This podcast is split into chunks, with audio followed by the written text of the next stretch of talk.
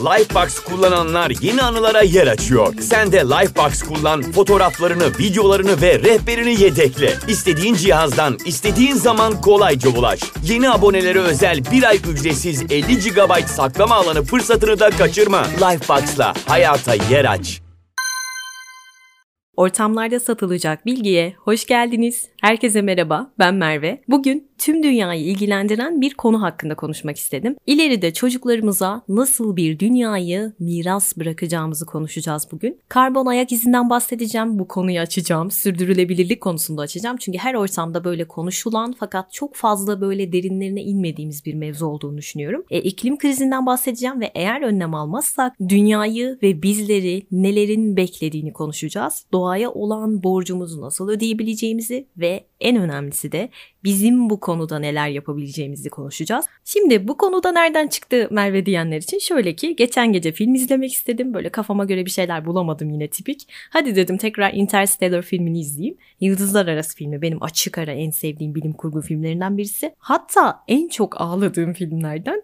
Şimdi bilim kurgu filminde de ağlamazsın be Merve diyenler olacaktır. Ama şu dediklerimi lütfen bir düşünün.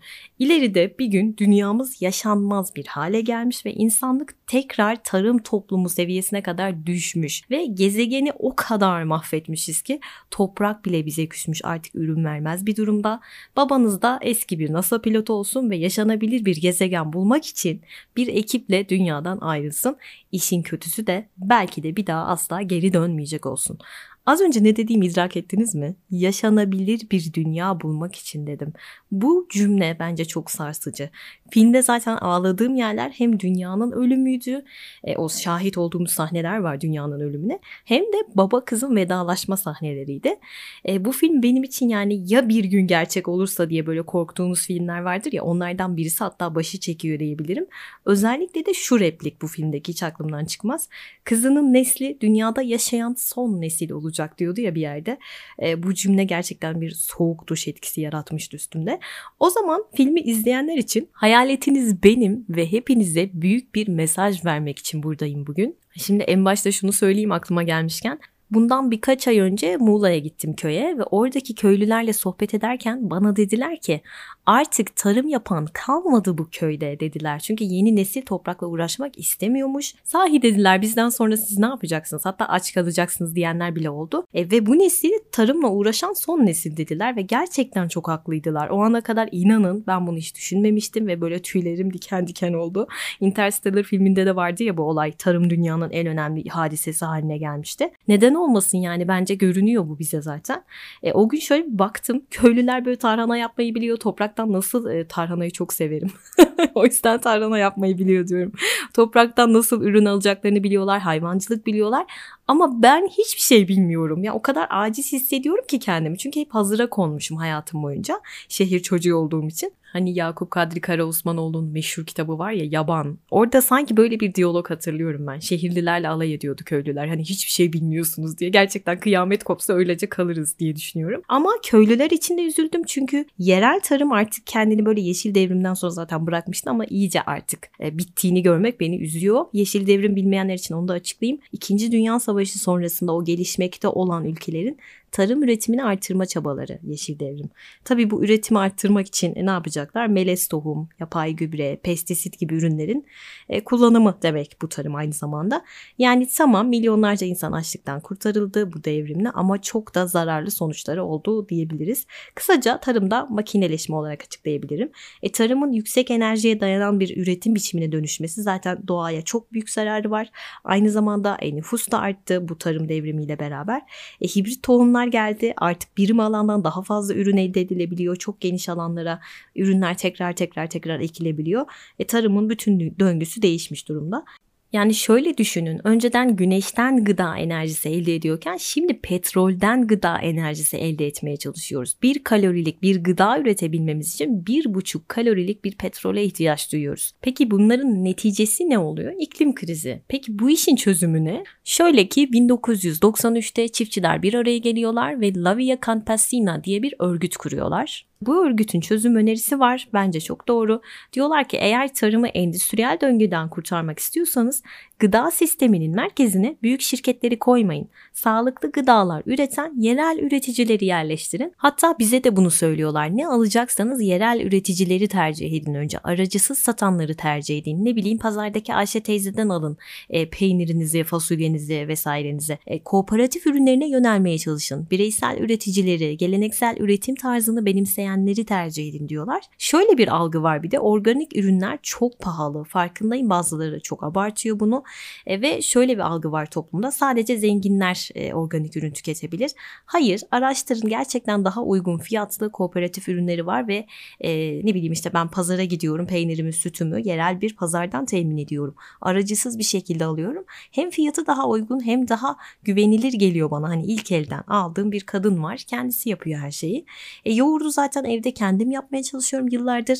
Mevsimsel beslenmeye çalışıyorum elimden geldiğince. Peki bunların ne gibi bir katkısı olabilir doğaya? Yani benim yerel bir pazara gidip Ayşe teyzeden bir şey almamın. Şöyle düşünün. Herkesin anlayabileceği bir şekilde anlatmaya çalışıyorum. Şimdi ben yoğurdumu evde kendim yaptığım zaman ne oluyor? Aracısız almış oluyorum bir takım şeyleri. Eğer marketten alırsam fabrikasyon bir ürün almış oluyorum. E, o yoğurdun, sütünün işte o fabrikaya ulaşması için ne safhalardan geçtiğini düşünün. Kaç tane araca yüklendiğini, soğuk hava depolarını, o araçlardan çıkan işte o yakıtın atmosfere verdiği zararı düşünün. Ve o sütün yoğurt olma aşamasına gelene kadar harcanan enerjiyi düşünün. O enerjiyle beraber ortaya çıkan yine kirliliği düşünün. İşte o yoğurdun konacağı plastik kabı düşünün. O plastik kabın doğaya verdiği zararı düşünün.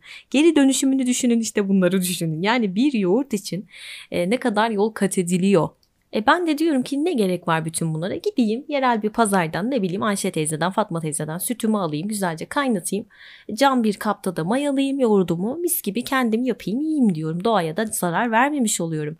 E marketten aldığımız ürünlerin ambalajlarının çoğu petrol bazlı malzemeden üretiliyor ve bu ambalajların çoğu plastikten yapılıyor. E plastik zaten fosil yakıt bazlı hatta şunu söyleyeyim. Dünyada her sene plastik üretimi için kullanılan petrol 500 megawattlık 189 termik santrale denk gelecek bir şekilde sera gazı emisyonuna denk geliyor. Yani sera gazı ne demek? Eşittir iklim krizi demek baş müsebbiplerinden. Bakın bir yoğurttan nerelere nerelere geldim. Artık böyle pet şişeyle su içerken bile iki kere düşünmeliyiz dünyanın haline bakarak. Hatta bu arada bir ara marketlerde işte plastik poşet parayla satılıyor diye olay çıkmıştı ya 2019 yılında. O günden bugüne o kadar e, büyük bir değişim olmuş ki Çevre ve Şehircilik Bakanlığı'nın bir açıklamasına denk geldim. Şöyle ki plastik poşet kullanımı %75 azalmış durumda ve bu eşittir 354 bin ton plastik atığın önüne geçmiş olduk ülkece. Sırf bu şekilde yani düşünebiliyor musunuz? Valla yaşasın bez poşetler. Bu arada ben olsam e, o nasıl sigaraların üstüne kötü kötü resimler koyuyorlar insanlar içmesin vazgeçsin diye. Plastik poşetlerin üzerine de böyle denizlerde ölen canlıları ölmüş mercan resimlerini falan koy, koysalar keşke. Yani o zaman belki insanlar e, direkt bez poşete geçerler. Ya da böyle giderse 20-30 yıl içinde o denizlerdeki plastik miktarının balıklardan çok olacağını yazsalar ki bu öngörülen bir şey şu anda. Çok korkunç bir şey bu da. Bir de mevsimsel beslenmekten bahsettik ya bunun ne gibi bir artısı var doğaya? Şöyle düşünün mevsiminde yediğimiz şeyler seralarda yetişmiyor. Seralarda zaten fosil yakıta dayalı tarım yapılıyor biliyorsunuz. O sera sıcaklığını sağlamak için elektrik kullanılıyor. İşte bunlar sera gazı salınımını artırıyor.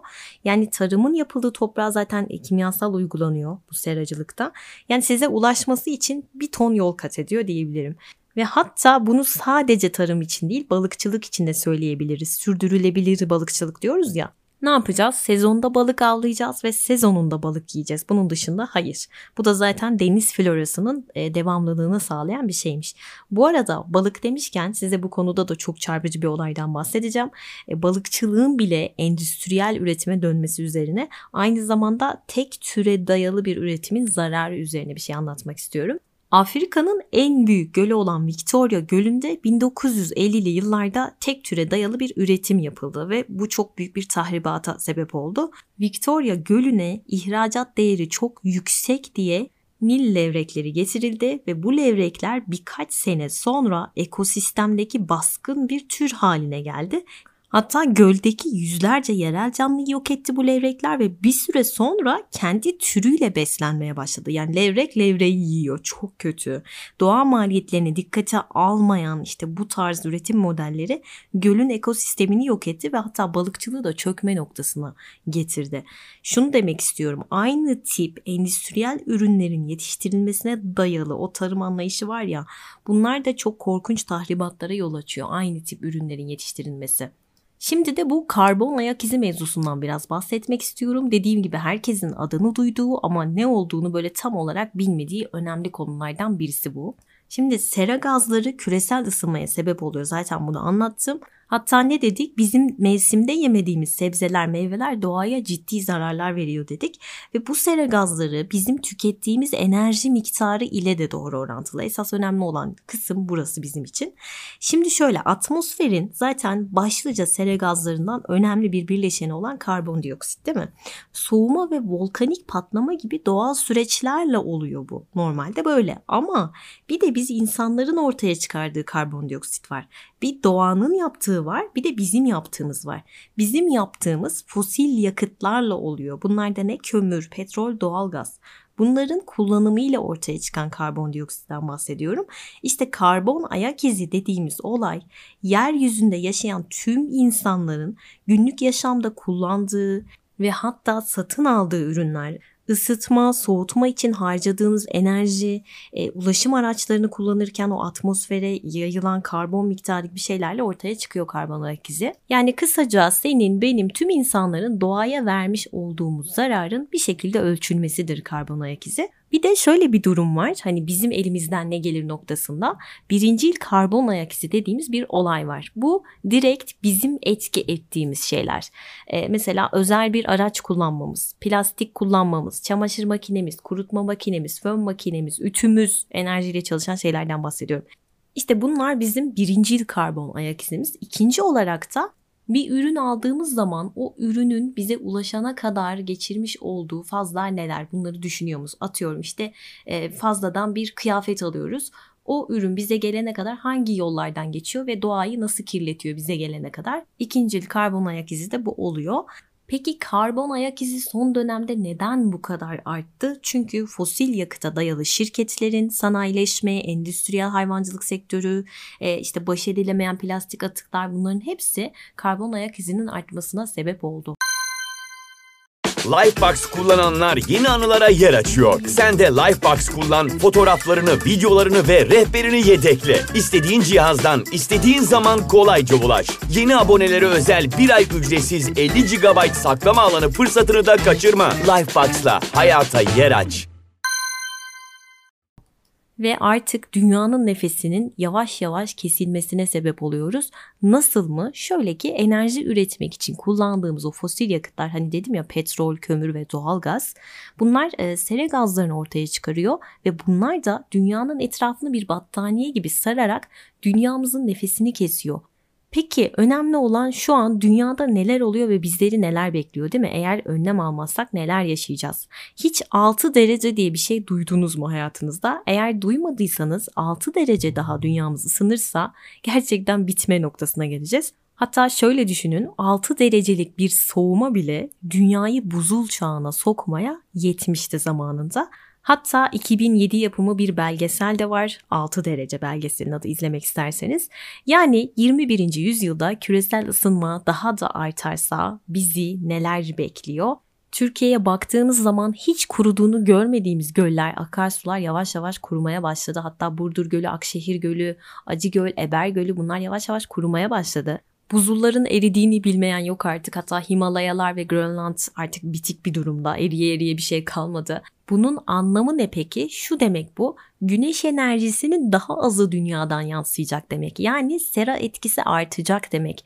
Ve buzulların erimesi demek deniz seviyelerinin yükselmesi demek. Bu çok korkunç bir şey. Çünkü deniz seviyesindeki artış e, belki böyle 5 santim falan olacaktır ama bu 5 santim bile deniz seviyesinin altında olan o kıyı kesimlerdeki şehirlerde su baskınına yol açacak. Hatta Batı Antarktika buz örtüsü erirse, denize karışırsa bu çok büyük bir felakete yol açacak.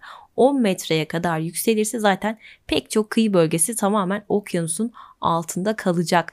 Dünyanın akciğerleri dediğimiz Amazon ormanları ki biyolojik çeşitliliğin dünyadaki yarışının olduğu yerdir. Çok önemlidir dünya için burası.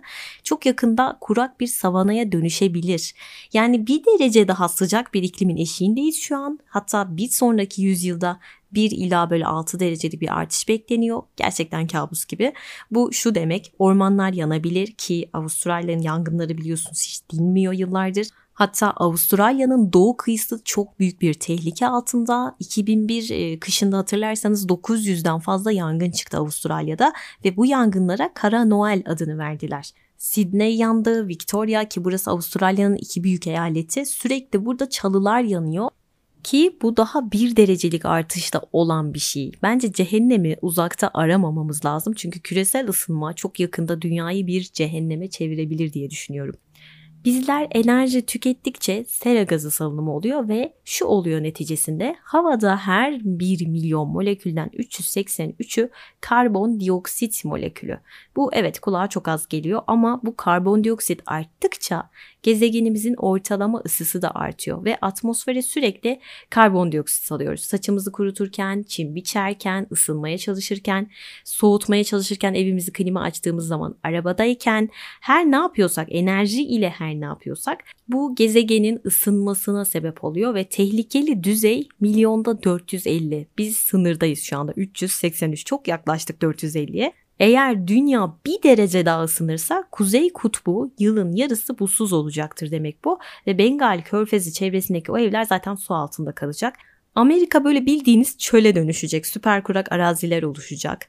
E zaten çöl iklimi yaklaşıyor ve en müsait bölgelerden birisi de Amerika bunun için ki zaten hatırlarsanız 1930'larda Amerika'da bir toz fırtınası olmuştu. Buna kirli 30'lar deniliyor. E, Interstellar'da da bu vardı galiba. Daha beterini bekliyorlarmış. Yani 20 katı büyüklükte bir toz fırtınası bekleniyor ki o kirli 30'lar denilen 1930'daki o iklimsel felaket var ya bunun sebebi de zaten insanın ekolojik cahilliğiydi. Neden? Çünkü önceden sabanla toprağın üstündeki o canlı kısmı havalandırarak böyle daha yüzeyden sürerken insanlar traktörlü tarıma geçtikten sonra toprağı böyle o kadar derinden kazdılar ki derinden sürdüler ki toprağın canlı kısmı öldü ve toprağı tutan bitki kökleri tahrip oldu. Bu da çölleşmeye yol açtı ve hatta toprak kendisini tutacak bir bitki olmadığı için ne oldu? Rüzgarla beraber milyonlarca ton çamur, kum her şey havaya kalktı ve şehirlerin üzerine tozlar yağdı Amerika'da. 1930'lu yıllardaki Interstellar'da gelecekteki bir tarihte dedim ya 20 katı büyüklüğünde bir toz fırtınası bekleniyor. Bu işlenmişti. Hatta orada bir belgesel vardı bu konudan bahsediyorlardı. İşte iklim değişince Amerika'yı bunlar bekliyor. Olası senaryolar bunlar ama mesela İngiltere'nin de hayrına olacak bir durum var. O da şu. İngiltere'de şu an 400'den fazla üzüm çeşidi yetiştirilmeye başlanmış. Bağcılık falan ilerlemiş bir pozisyonda. Bu da şu demek oluyor. İyi şarap olayı belki Fransa'dan İngiltere'ye geçecek yakın bir tarihte. Hatta İngilizler artık zeytine de başlamışlar. İngiltere'den bahsediyorum iklimini hatırlarsanız çok enteresan. Bir de daha önce de iklim değişikliği yaşandı ama bu bambaşka bir olay. Yani o kadar hızlı gidiyormuş ki şu an önceden milyonlarca yılda oluşan şeyler şu an e, jet hızıyla gidiyor. Yani prizi taktığımız her fiş bir enerji tüketimi, yaşam kalitemizi arttırıyoruz okey ama biz yaşam kalitemizi arttırırken dünyanın nefesini kesiyoruz, boğuyoruz onu. Hatta size şimdi bir hamburger örneği vereceğim. Bununla yani karbon ayak izini çok net anlatabileceğimi düşünüyorum. Şöyle ki bizim bir cheeseburger yememiz bile e, dünyaya çok ağır bir bedel ödetiyor. Nasıl mı? Şöyle. Şimdi araştırıyorlar bir cheeseburgerin karbon ayak izi bakın her bir parçasını oluşturmak için harcanan enerjiden bahsediyorum eşittir karbon ayak izi.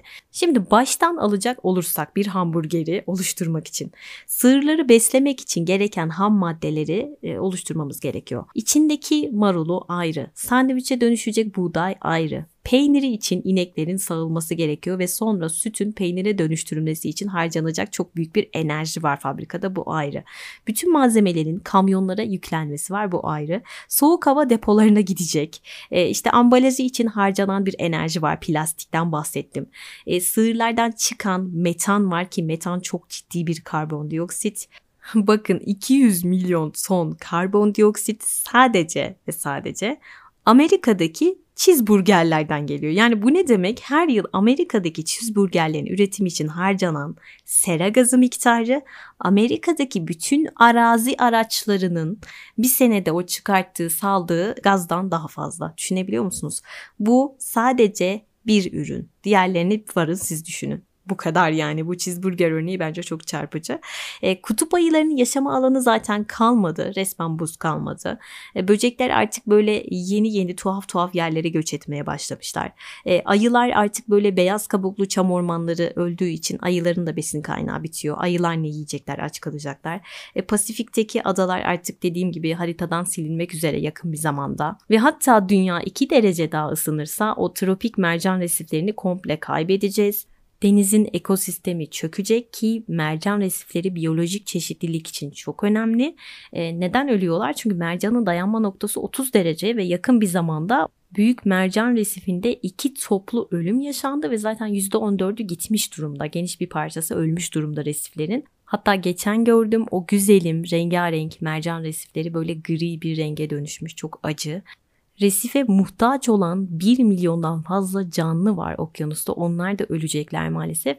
Bana ne derseniz okyanus zaten gezegenin en geniş karbondioksit emicisi. Yani okyanus ölürse varın siz düşünün halimiz nasıl olur. E zaten sudaki karbonu emen deniz canlıları da çökme noktasına gelmiş. Bunlara kokolitofer diyoruz. Bir çeşit su yosunu böyle bir milimetre boyunda. Bir milimetre ya çok önemsiz zannettiğimiz şeylerin ne kadar önemli olduğunu görün diye söylüyorum bunu. Hatta canlılar demişken Grönland'da yaşayan canlılar da çok kötü etkilendi. Özellikle kızak köpekleri çünkü bunlar artık sokağa atıldılar. Çoğu açlık hissi içerisinde uyutuluyorlar. İş göremiyorlar, kızak çekemiyorlar. Neden? Çünkü buzul falan kalmadı. E, öncesinde sahipleri için çok önemliydi bu köpekler. Balıkçılık yapıyorlardı, avcılık yapıyorlardı. Ama artık böyle bir şey kalmadı. Hani köpekler kızak çekiyorlardı ya. Bunun yerine artık tekneler var. Buzlar eridi. Her yer su içerisinde. Köpekler ne yapsın değil mi? Grönland çok önemli bir bölge Buradaki buz tabakası dünyanın bütün denizlerini 7 metre yükseltecek kadar su içeriyor. Bu da şu demek Londra, Şangay, New York bunların hepsinin sular altında kalabilme ihtimali demek. Grönland'ın etkisi çok büyük olur. Bir de şu var son zamanlarda böyle güneşle ilgili çok distopik diziler görüyoruz. Aslında onlar hiç distopik gelmiyor bana. Olası senaryolar bunlar. E, çünkü 2003 yazında yaşananları hatırlayın Avrupa'da olanları. Paris'te yaşlılar güneş çarpmasından ölmüştü ve acil servis doktor doktorları anlamadılar bunun nedenini. Neden öldüler? Çünkü Paris'teki o çatılar metal olduğu için güneşi direkt geçirdi ve 30 bin kişinin ölümüne sebep oldu. Ağustos ayında 30 bin kişi öldü güneşten inanabiliyor musunuz? İşte küresel ısınma bu kadar yakınımızda. 2-3 derece sıcaklık artarsa başımıza neler gelir düşünmek bile istemiyorum. Bir de şu var 2003 senesinde ağaçlar bile Avrupa'da karbondioksit salmışlar havaya. Bakın oksijen değil karbondioksit salmışlar diyorum. Ben bunu duyunca böyle gerçekten tüylerim ürperiyor. E, 2005 yılında da Amazon nehrinin başına geleni hatırlayın kolları kurumuştu. Yani henüz tam bir kuruma olmadı ama o zaman bile Brezilya ordusu kıyıda yaşayanlara helikopterle su götürdü. Ya Amazon nehrinin kıyısında yaşayan insanlara helikopterle su götürülmesinden bahsediyorum.